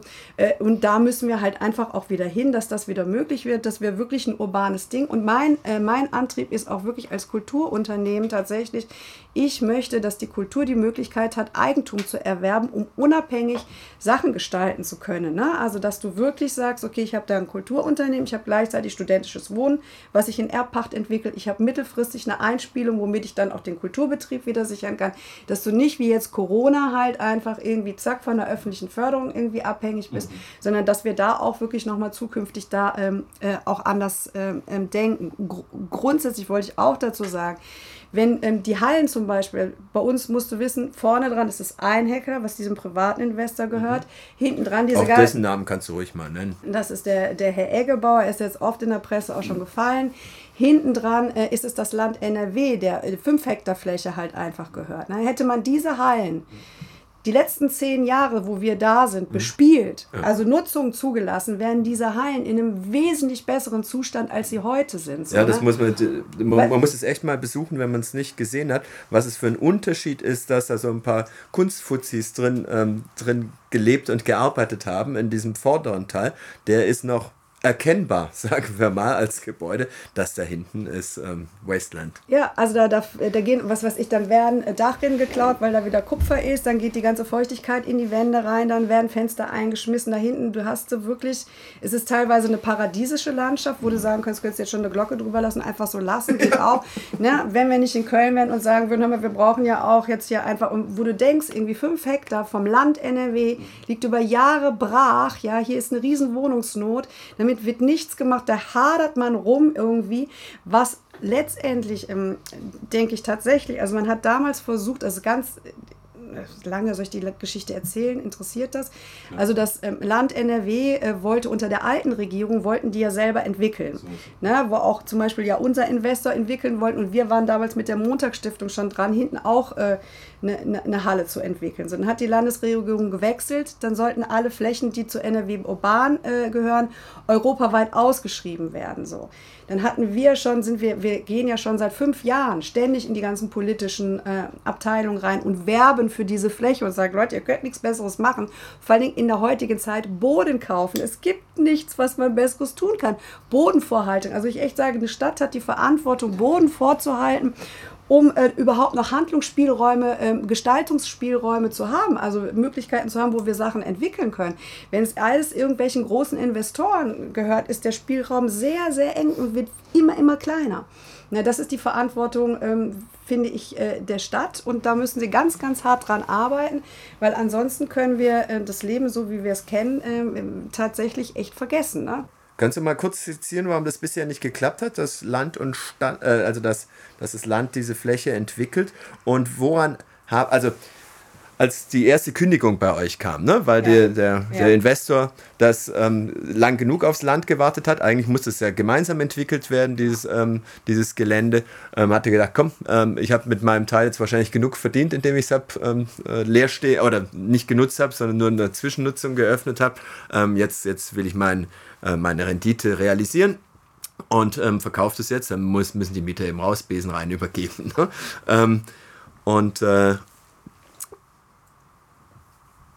als diese Kündigung eintraf, ja. ich habe ja gesagt, ihr seid Everybody's Darling. Ich war mal bei einem eurer berühmten Gänseessen. Da sind tatsächlich, ähm, da geben sich Kulturpolitikerinnen und, ähm, und Kulturinfluencer aller Art die Klinke in die Hand. Ähm, und äh, da wird dann ein wirklich umwerfender Topinambur-Schnaps gereicht, der auch wirklich, der auch ähm, enge Bindungen schafft. Nein, also ihr, jeder mag euch, ähm, jeder schätzt eure Arbeit, ähm, jeder liebt diese, dieses Projekt. Und da waren tatsächlich alle großen Fraktionen mit ihren Stadtentwicklungs- und Kulturleuten ähm, vertreten und haben alle gesagt, Leute, wir müssen verhindern, dass sie da rausfliegen. Und eigentlich war an diesem Tag ähm, der einhellige Tenor in dem äh, Investor Klarmann, er kann das nicht verkaufen. Ähm, äh, und euch rausschmeißen. Ähm, jedem Käufer muss klar sein, dass die Stadt will, dass ihr da drin bleibt. Und das Baurecht ist ein scharfes Schwert, mit dem man das eigentlich auch realisieren könnte. Da müsste man eine Sanierungssatzung auf das Gebiet legen und dann gäbe es eine Veränderungssperre und dann, dann hättet ihr da Bestandsschutz. Ne? Warum ist es jetzt so alles nicht gekommen? Ähm, naja, mir ist jetzt dazu eingefallen, äh, wir waren mal äh, auf Kuba, Havanna, und ähm, da gab es so ein Café, da gab es morgens immer Eier, also das, die einzige Konstante. Und dann gab es irgendwann mal diese Frühstückseier nicht und dann äh, meinte die Bedienung, äh, ja, also Kuba ist voller Hühner, aber es gibt keine Eier. Kuba ist umgeben vom Wasser. aber es gibt keinen Fisch. Das ist das System. Ja? Weißt du so, und wenn wir Leute haben, ähm, also und ich bin echt ähm, ähm, Leute, die in Spitzenpositionen sind, ob das Politik oder Verwaltung ist, von diesen Menschen erwarte ich Möglichkeitsräume zu öffnen. Ne? Und ich erwarte nicht ähm, da, dass es bei einem ersten Versuch nicht klappt, sondern ich erwarte Kreativität. Und wenn wir sagen, wir kommen mit unserer Verwaltung oder mit dem System, in dem wir sind, an unsere Grenzen, ja, weil die Welt sich beschleunigt und wir eine Verwaltung des 19. Jahrhunderts haben, ne? Also so, also wir wissen, wir müssen das verändern, wir müssen die gesellschaftlichen Strukturen im laufenden Betrieb und hoffentlich ohne Krieg müssen wir sie verändern, damit sie für die Herausforderungen des 21. Jahrhunderts gewappnet sind, so. Ähm, ich würde mal sagen, jetzt in, äh, äh, und da geht es auch nicht geht nicht, sondern es geht wirklich Möglichkeitsräume und nicht Verkettelung unglücklicher Umstände, wie man hört, oder äh, keine Ahnung, da sind mir leider die Hände gebunden. Ich erwarte von diesen Personen äh, wirklich eine Kreativität und dafür brauchen wir dann auch wieder die Kunst, ähm, dass man wirklich Räume öffnet, dass Dinge möglich sind. So. Und ähm, sagen wir mal so, es sind viele Leute schnell gerannt. Also tatsächlich, wir hatten den siebten, zweiten da äh, wir haben ja erstmal, als wir unsere Kündigung kriegten, waren wir total schier erstarrt, weil wir überhaupt nicht damit gerechnet haben. Also weil wir eigentlich über neun Jahre hinweg mit unserem Vermieter ein sehr gutes Verhältnis hatten und auch immer abgeglichen haben, so, ne, äh, weil wir Förderanträge stellen weit im Voraus, äh, wie lange wir da noch drin sein können, wie auch immer. Die Kündigung kam wie aus heiterem Himmel von einem Boten gebracht. Also er hat quasi mit seiner Entscheidung keinen Bock mehr zu haben, nicht mehr entwickeln zu wollen, alle übertölpelt und überrundet, hat natürlich auch eine riesen Bewegung dadurch in Gang gesetzt. Wir haben auch erstmal zwei Monate gar nichts gesagt, weil wir gedacht haben, wir haben das gar nicht gefasst. Wie, wie, wie wollen wir jetzt dafür umgehen? Weil du es im Frühjahr noch sagten, ja, bis da hinten mit dem Land nichts passiert, mhm. passiert ja vorne auch nichts so, ne? Okay, dann war das halt da. Dann hatten wir dieses äh, Krisentreffen wirklich mit Politikern aus ähm, allen Fraktionen, aus Kultur, Stadtentwicklung und Liegenschaften und gaben dann diese gemeinsame Erklärung raus, dass A, das Gelände gekauft werden soll, das äh, komplette Gelände, und B, Raum 13 dort als Ankerpunkt für die weitere Quartiersentwicklung dienen soll. Es ist viel passiert und dann kam auch noch Corona dazu dann in der Zeit. Ne? Also es ist das außerordentliche Vorkaufsrecht rübergezogen worden. Wir haben damals darüber gesprochen, über die äh, Sanierungsgebiet oder Veränderungssperre oder diese ganzen Sachen, was viel härtere Schwerte gewesen wären. Äh, also außerordentliches Vorkaufsrecht ist drüber gezogen äh, worden. Dann äh, diese Resolution für Raum 13. Ähm, das ist passiert. Ähm, es wurde auch direkt nachdem das außerordentliche Vorkaufsrecht drüber gezogen wurde, wo, äh, fingen die Gespräche auch mit Herrn Eggebau, mit unserem Eigentümer an. Also Herr Greitemann und Herr Röhrig sind zum Herrn Eggebau und haben gesagt, wir können das erstmal ohne außerordentliches Vorkaufsrecht machen, weil das dann eine sehr langwierige Geschichte ist. Dann hat die moderne Stadt dieses Angebot von 18,6 Millionen da abgegeben. Ähm, wir haben ja außerdem noch eine Riesenschwierigkeit mit dem Land da hinten, dass das Land äh, 54 Millionen für eine Fläche haben will, 5 Hektar, die sie damals für 1,3 Millionen 1995 D-Mark gekauft haben. So, ne? Also, äh, ne? Und das liegt meines Erachtens, wir haben ja in diesen Zukunftswerkstätten, haben wir tatsächlich, es gibt ein Werkstattverfahren von 2013, 14, ich weiß es jetzt nicht genau, Marc weiß immer alle Daten perfekt. Dieser Plan wurde gemacht nach den Eigentumsverhältnissen. Also vorderer Riegel nur Gewerbebau, also Eggebauer Riegel nur, weil der nur Gewerbe macht. Hallen hinten dran, dann mit Wohnbebauung, dann soll dann Hochhaus rein, damit man das irgendwie ausgleichen kann. Dann haben wir hinten noch den Schutzhafen, da kannst du auch keinen Wohnbau. So, das heißt, dieser Plan, nachdem die Welt sich schon tausendmal geändert hat, ja. die Eigentumsverhältnisse im Rechts im Mülheim Süd sich verändert haben, große Teile an die Gerch Group gegangen sind, die anderen Teile an die CG Group.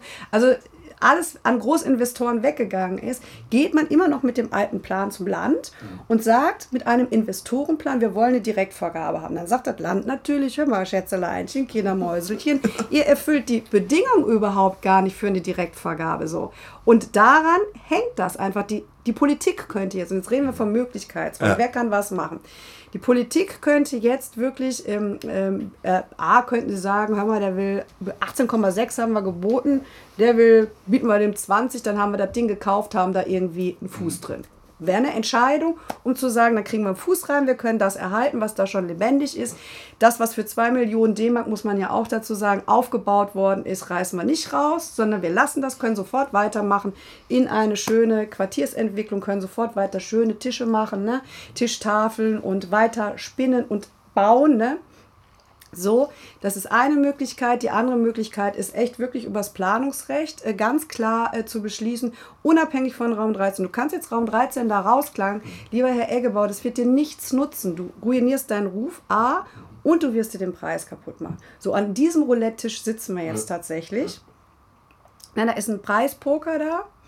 Ne? Und ähm, so, das, das könnte die Politik machen, meines Erachtens. Es sind ja Gespräche, die Oberbürgermeisterin, die versucht, den äh, Herrn Eggebauer noch äh, davon ja, aber zu da, da, Ich meine, das, das haben wir jetzt schon alle versucht. ähm, äh, Niklas Kienitz von der CDU sozusagen als, als Sprecher dieser, dieser politischen Runde ne, hat das da eingefädelt, diese Resolution. Äh, dann geht der Greitemann als Baudezernent hin und sagt, Mensch, Herr Eggebauer, und jetzt geht die Oberbürgermeisterin hin. Das ist doch klar, was der will. Ja, Geld. Ja, klar. Ja. Genau. Ja. Aber jetzt äh, diese ganz spezifische. We weißt du eigentlich, für wie viel er selber gekauft hat? Nein, haben wir noch nicht rausgefunden. Aber ich meine, wenn das, wenn das Land für einen Apfel und ein Ei damals gekauft ja. hat, dann wird sich das auch in dem Rahmen bewegen. Ne? Ja.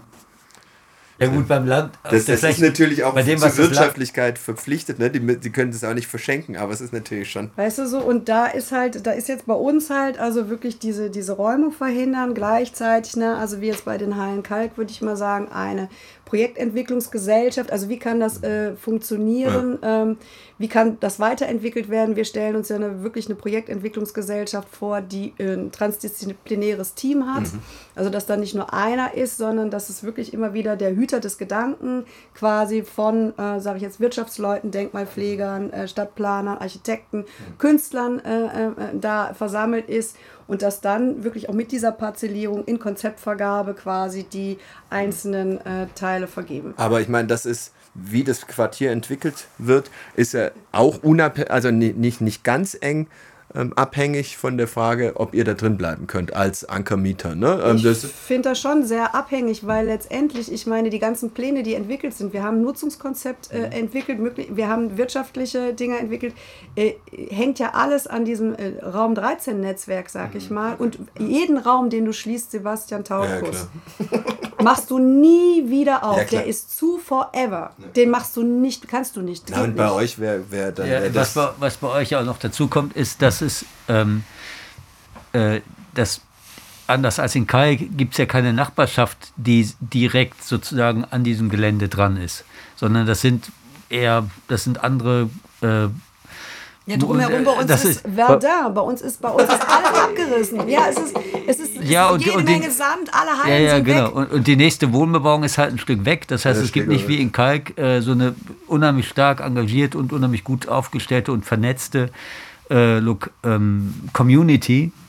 Äh, das heißt, wenn ihr nicht mehr da seid, hat das Gelände eigentlich keinen Advokaten mehr. Ja. Ne?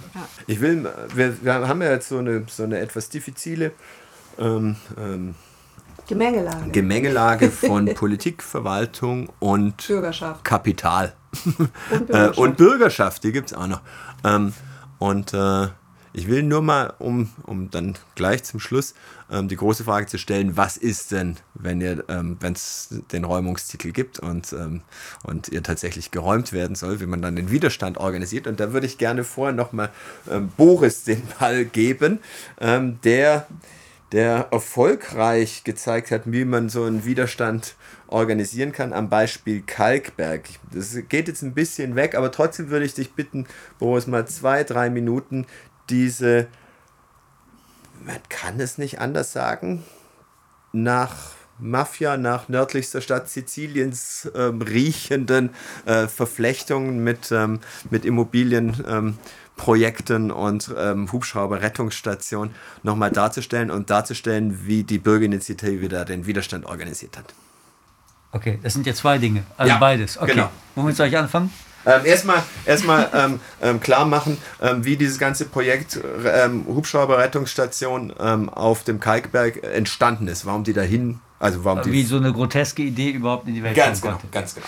Äh, genau. Also, als die Firma Madaus in Meerheim neben dem Klinikum Meerheim. Äh, also der alte Hubschrauberrettungsplatz war in Meerheim neben dem Klinikum. So, und als die Firma Madaus, die daneben ihr Gelände hatte, wegzog, äh, wurde dieses Gelände zur Bebauung freigegeben, zur Wohnbebauung freigegeben.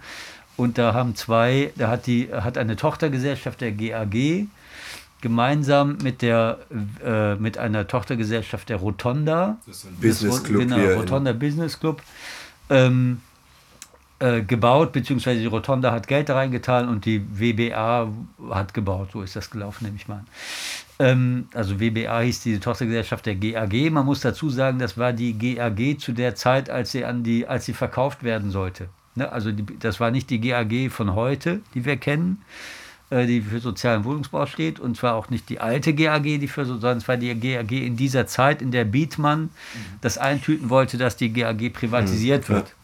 Das heißt, da ging es nur um Kohle machen, ja. um, damit ja. die gute Bücher hat. Äh, und die wollten da bauen, das war auch kein Problem, die konnten da bauen, die wollten aber mehr bauen, als sie unterhalten. Ne? So, die wollten, dass die Hubschrauberstation da wegkommt, damit sie bis ans Krankenhaus ranbauen können äh, und nicht diesen Abstand einhalten müssen. Ich weiß nicht, um da geht um, das war eine Differenz von, ich sag mal, ein paar zig Wohnungen, vielleicht waren es auch 100 oder äh, so. Und dann haben die äh, der Stadt gesagt, wir wenn ihr die Hubschrauberstation da wegtut, geben wir euch eine Million für den Neubau an einer anderen Stelle dazu. Eine Million. Eine Million. Und, die, und das muss man sich mal vorstellen, ja. weil die, die, die Kalkulation der Stadt, die, Ur, die ja. allererste Kalkulation der Stadt für, ein, für den Neubau einer Hubschrauberstation hat sich einfach an ähnlichen, Bau, ähnlichen Bauwerken an anderer Stelle orientiert, war 2,8 Millionen. Äh, so, das heißt, das war von Anfang an durch diesen Baukostenzuschuss nicht abgedeckt. Äh, und dann hat die Feuerwehr, ähm, genau, also das war das. Und dann, dann gab es noch einen anderen. Und dann gab es noch einen anderen Immobilienfonds. Der, der hatte der, ein Problemgrundstück. Genau der, der, genau, der hatte ein Problemgrundstück. Äh, und das war der Kalkberg, das war die GSE. Äh, das setzt sich zusammen aus den Namen Götz, äh, Engels. Das war der Bruder des Engels Umwelttechnik, also aus Scheiße Gold machen sozusagen. Und äh, eben das S für, also das E für Engels, das G für Götz. Das war der Götz, der dann später pleite gegangen ist und der auch äh, verwickelt war in den Stechungsskandal mit dem Liegenschaftsbund, äh, Landesliegenschaftsamt äh, und so weiter. Äh, und eben die Sta äh, S für Stadtsparkasse ähm, unter Gustav Adolf Schröder, also notorisch verwickelt, auch in alle möglichen Geschichten.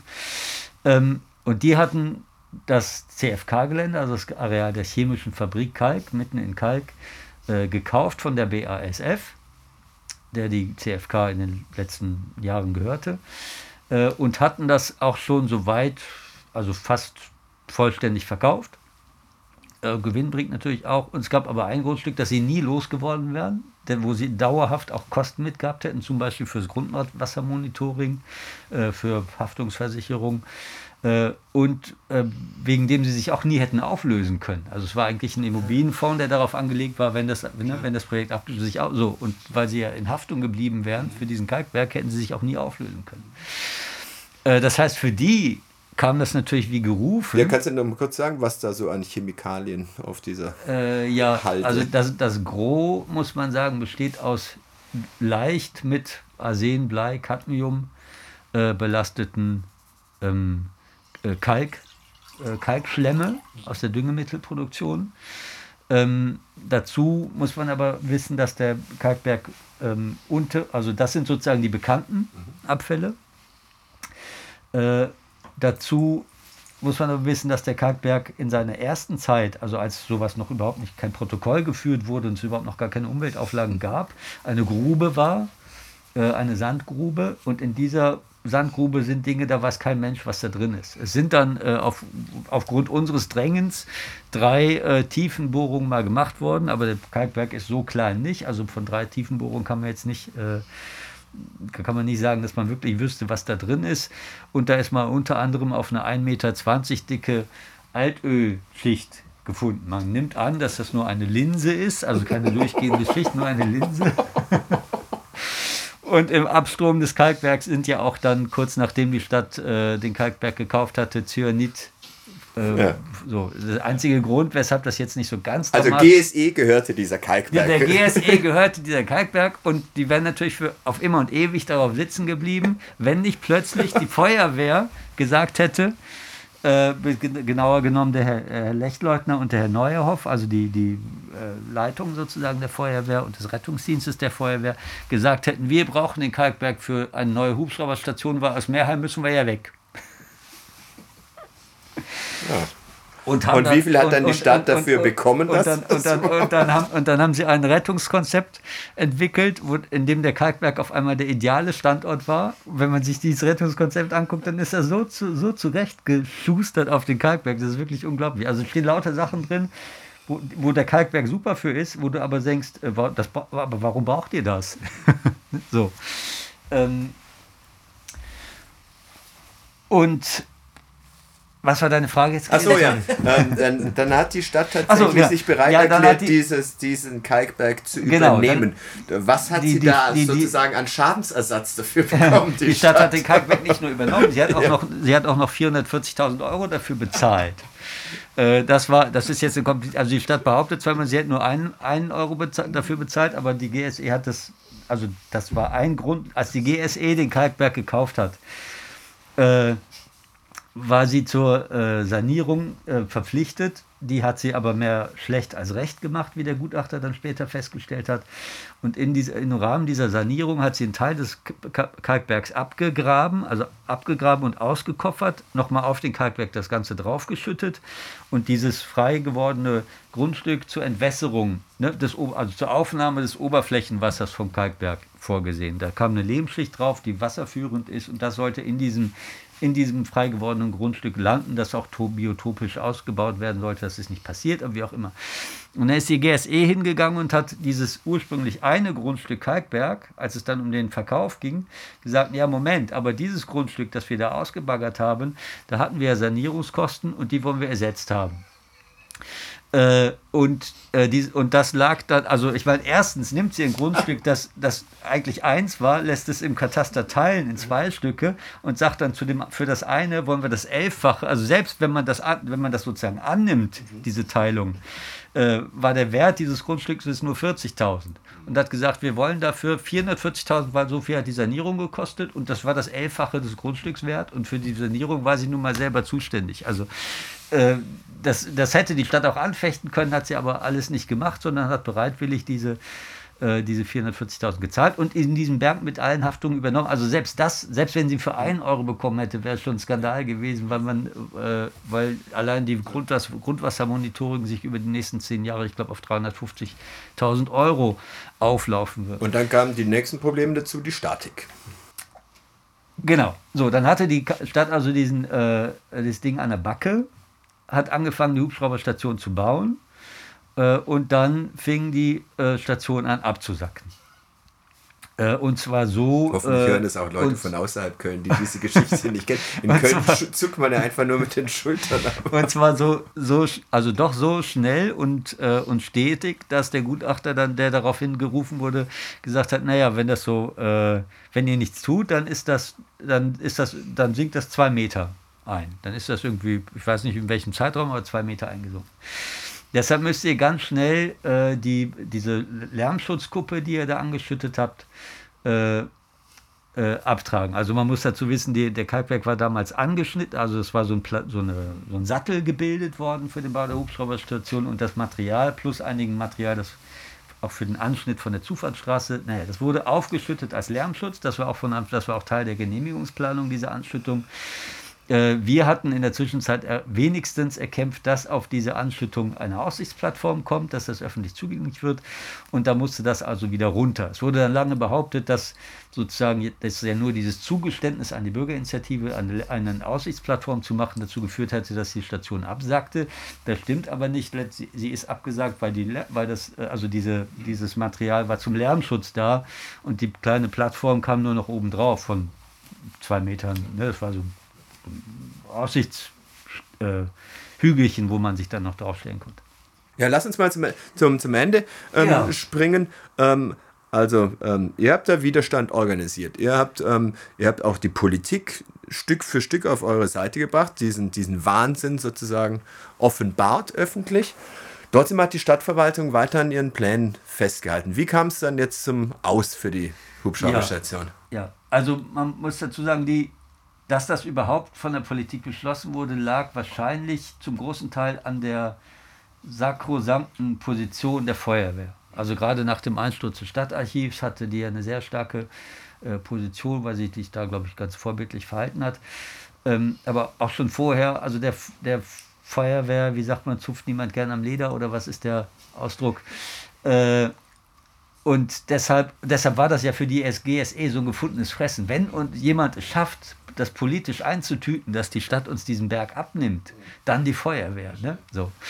Ähm, das gab da auch die berühmte tote Kind-Rede vom Lechleutner, also von diesem Feuerwehr, von diesem Rettungsdienstchef vor der SPD-Fraktion. Wenn das erste tote Kind äh, in dieser Stadt zu beklagen ist, weil der Feuerwehr, weil der Hubschrauber nicht rechtzeitig landet, ne? so dann werden sie sich noch wundern oder ärgern oder so. Ähm, genau. Also mit solchen, ich war ja auch mal auf so einer Bürgerinformationsveranstaltung damals vor der Feuerwehr, die haben die, also nur die, das hieß Informationsveranstaltung, es war eine reine emotionale Manipulationsgeschichte. Informiert wurde gar nicht. Ich habe dann irgendwann gesagt, ist das eine Werbeveranstaltung oder eine Informationsveranstaltung? Und dieser eine Satz, das war echt interessant. Also ich war eigentlich dahin gegangen, mehr so aus Neugierde, um mir die so. Und dann habe ich diesen einen Satz gesagt, was mich so geärgert hat. Und dann, das hat dann auf einmal haben alle gesagt, ja genau, was soll denn der Scheiß hier? Und davor waren alle still gewesen, haben das so hingenommen, sich irgendwie geärgert, aber oder gesagt so und äh, und das hat das also so und dann haben wir uns am Ausgang hingestellt und die und E-Mail-Adressen gesammelt äh, und, und, ne, und dann hat sich das hat sich das verbreitet. Ähm, diese, also die Sache ist ja immer bei Sachen, die schlecht laufen. Also ich habe was ich gelernt habe in dieser Zeit ist, ist was, was richtig ist, ist das eine. Das erkennen die meisten Leute auch ziemlich schnell. Aber was, das andere ist, was wichtig ist. Ne? So. Das heißt, du musst die Sachen, von denen du weißt, dass sie richtig sind, auch wichtig machen. Und der Protest oder Protestaktionen dienen dazu, die Sachen wichtig zu machen.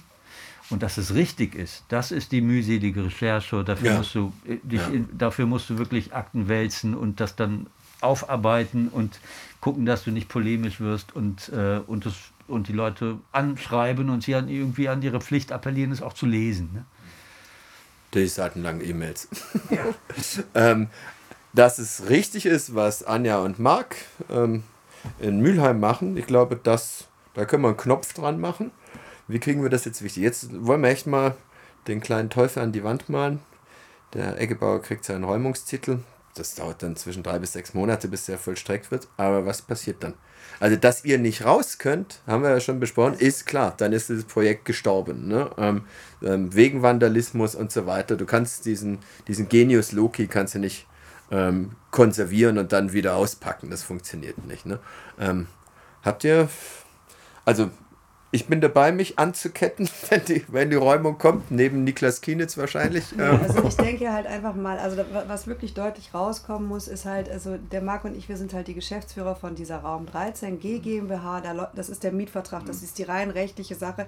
Wir haben das von Herrn Eggebauer angemietet. Ne? Aber man muss ja dazu sagen, dass wirklich viele, viele, viele, viele Leute hinter diesem Projekt stehen äh, und auch dieses Projekt vor allen Dingen auch mitentwickelt und getragen haben. Ne? Also das sind ja seit urewiger Zeit ist der Bodo Marziniak, der Walter Buschmann, äh, Ulrich Soenius, der äh, Uwe Schneidewind, äh, hin zu FM Einheit als Künstler plus, also es sind ja wirklich, musst du dir vorstellen, wie jetzt eine soziale Skulptur ähm, wirklich 500 Leute aktiv, sag ich mal. Ne? Also nicht nur als Besucher und Gäste, da haben auch dann immer wieder Leute in den Werkstätten mitgearbeitet, die wirklich daran arbeiten. Also das sind ja, wir sind, äh, wir haben Strategieteam, da gibt es ein Presseteam, da gibt es ein Antragsteam. Ne? Also es sind ja überall Teams, ne? die äh, in wie so ein Schwarmverhalten an diesem Projekt arbeiten. Ne? Die Frage ist halt, ob ähm, diese, diese zukünftige Besetzung, sage ich mal. Also wir würden, also wir können ja jetzt dem Herrn Eggebauer auch nochmal ein Friedensangebot machen. Vielleicht sollten wir vor dem 30.12. auch noch nicht von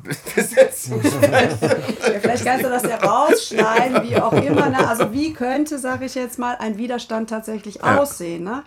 Ähm, ist das ein äh, Widerstand, der wirklich äh, eine Druckmauer drumherum baut? Also mhm. dass, äh, dass man auch, also ich meine, ähm, was wir tatsächlich, tatsächlich mit dieser Anzeige erstmal versucht haben, auch zu sagen, hör mal, da, da sind nicht nur zwei Künstler. Da? Ja, es waren ja auf die schnelle 150, ja. aber wirklich sehr äh, namhafte Leute und zwar auch aus allen politischen äh, Farben wieder mal und auch wirklich aus äh, ähm, allen möglichen äh, Schichten und äh, so. Ähm, was auch teilweise potenzielle Investoren für die Zukunft äh, äh auch schon sind. Ne? Also wo denke ich mal immer, wenn das, wenn das Ding läuft, ähm, ich denke mal, das ist ganz einfach zu entwickeln, ne? diesen Widerstand. Ich weiß nicht, ob der, also ob das immer dann so eine Besetzung ist. Ne? Ich finde, da kann man ganz klar drüber sprechen. Ich meine, das ist natürlich eine Besetzung, ist ein ganz klarer Widerstand. Also, das ist unser Haus äh, äh, und dann besetzen das halt Leute so, ne? So. Ja, weil sonst also, ist es ja äh, weg, das Projekt. ja, genau. Also man, man, muss es dann schon buchstäblich verteidigen. Ja, ne? also, ähm, äh, also ich würde erstmal immer den Weg der demokratischen Möglichkeiten äh, äh, beschreiten wollen, äh, Briefe an die Oberbürgermeisterin schreiben, um wirklich nochmal, also die zweite Argumentationsstrecke unserer Anwältin war ja tatsächlich, dass sie sagt, also dass das, was da entstanden ist, ja jetzt nicht nur eine künstlerische Aktion ist, sondern wirklich ähm, wichtig ist für die weitere Entwicklung des ganzen Quartiers. Ne, diese Verantwortung kann man natürlich gegenüber dem Eigentümer sichtbar machen, kann man aber natürlich auch gegen der Stadt ja, sichtbar machen. Also sagen so, ey, liebe Verwaltung, liebe Politik, ihr habt da etwas so Wertvolles, was da entstanden ist. So, ne? Und da muss man halt einfach auch damit kreativ umgehen, wie es den Preis rechtfertigt. Weil wir haben ausgerechnet, weil wir auch schon lange mit der Stiftung Trias zusammenarbeiten, dass selbst für einen Kaufpreis, sage ich jetzt mal von 18 Millionen, die da geboten worden sind, du wirklich eine Nutzung hinkriegst, die wirklich ähm, vom Preissegment 5 Euro äh, die Quadratmeter bis hin zu 18 Euro der Quadratmeter möglich macht in einer urbanen Mischung zwischen Wohnen, Arbeiten, kultureller Nutzung, sozialer Nutzung, wie auch immer. Also das heißt, du hast immer diesen Verkehrswert, der denkt immer nur über die Fläche. Das andere ist natürlich, was wollen wir daraus machen und wie wertvoll ist uns das? Natürlich muss ich das rechnen. Ist, ne? Der darf natürlich auch nicht Fantasiepreise bezahlen, nee, ne? also das ist klar. Ja. Und wie gesagt, wir haben in Stiftung Trias ausgerechnet, äh, äh wenn du selbst bei einem Kaufpreis von 18 Millionen kannst du es sehr gut gemeinwohlorientiert entwickeln. Na? So. Das heißt, wir haben heute gelernt, gemein, gemeinwohlorientierte Stadtentwicklung ist möglich, muss aber gemacht werden und durchgesetzt werden von uns. Sehe ich ja. das richtig? Und wenn man dann wieder sagt, gemeinwohlorientiert, dann äh, so, dann sagt man, was das äh, die Gemeinwohlrendite in den Vordergrund stellt. Ne? Mhm. Weil gemeinwohlorientiert ist ja dann schon wieder dann, ne? Entschuldigung. Ja, man muss vielleicht auch mal sagen, dass, dass das schröpft natürlich die, die Betät also das schmälert natürlich die Betätigungsmöglichkeiten für diejenigen, für die Stadt schon immer noch auch ein, es gibt ja diesen aus den 90ern, dieses, gab es ja dieses Buch Stadt als Beute. Mhm. Äh, so für diejenigen, die ähm, das hauptsächlich, die Stadt, sage ich mal, hauptsächlich als Anlageobjekt sehen. Und je mehr die Stadt gemeinwohlorientiert entwickelt wird, desto ne, die, die Stücke, also gerade in einer Stadt wie Köln, die relativ vollgelaufen ist, ist nicht mehr so viel zu verteilen. Das heißt, ich glaube schon, dass es auch noch ein Verteilungskampf ist, wo andere an anderen Strippen ziehen, wo wir ja. gar nichts von mitkriegen. Klar. Nein, also das ähm, glaube ich auch. das muss man, äh, glaube ich, auch sehen. Also auch wenn im politischen Raum dieses Gemeinwohl zumindest nach vorne äh, als jetzt so eine Renaissance erfährt, diese Gemeinwohlorientierung, äh, gibt es da eben ganz äh, eben auch noch andere Kräfte, die ähm, aber nicht politisch argumentieren, die anders argumentieren. So ist es. Das als mahnendes Schlusswort. ähm, ganz, ganz lieben Dank euch beiden. In zwei Wochen gibt es kein, keine Podcast-Folge, dann machen wir Weihnachtspause, das wäre sonst der 23. Wir melden uns wieder im neuen Jahr. Und jetzt bedanke ich mich nochmal ganz, ganz herzlich. Ähm, großartige, spannende, für die großartige, spannende Sendung. Bei dir, lieber Boris Sieverts, und bei dir, liebe Anja Kulacek. Ganz lieben Dank, dass ihr da wart. Danke dir. Tschö. Tschö.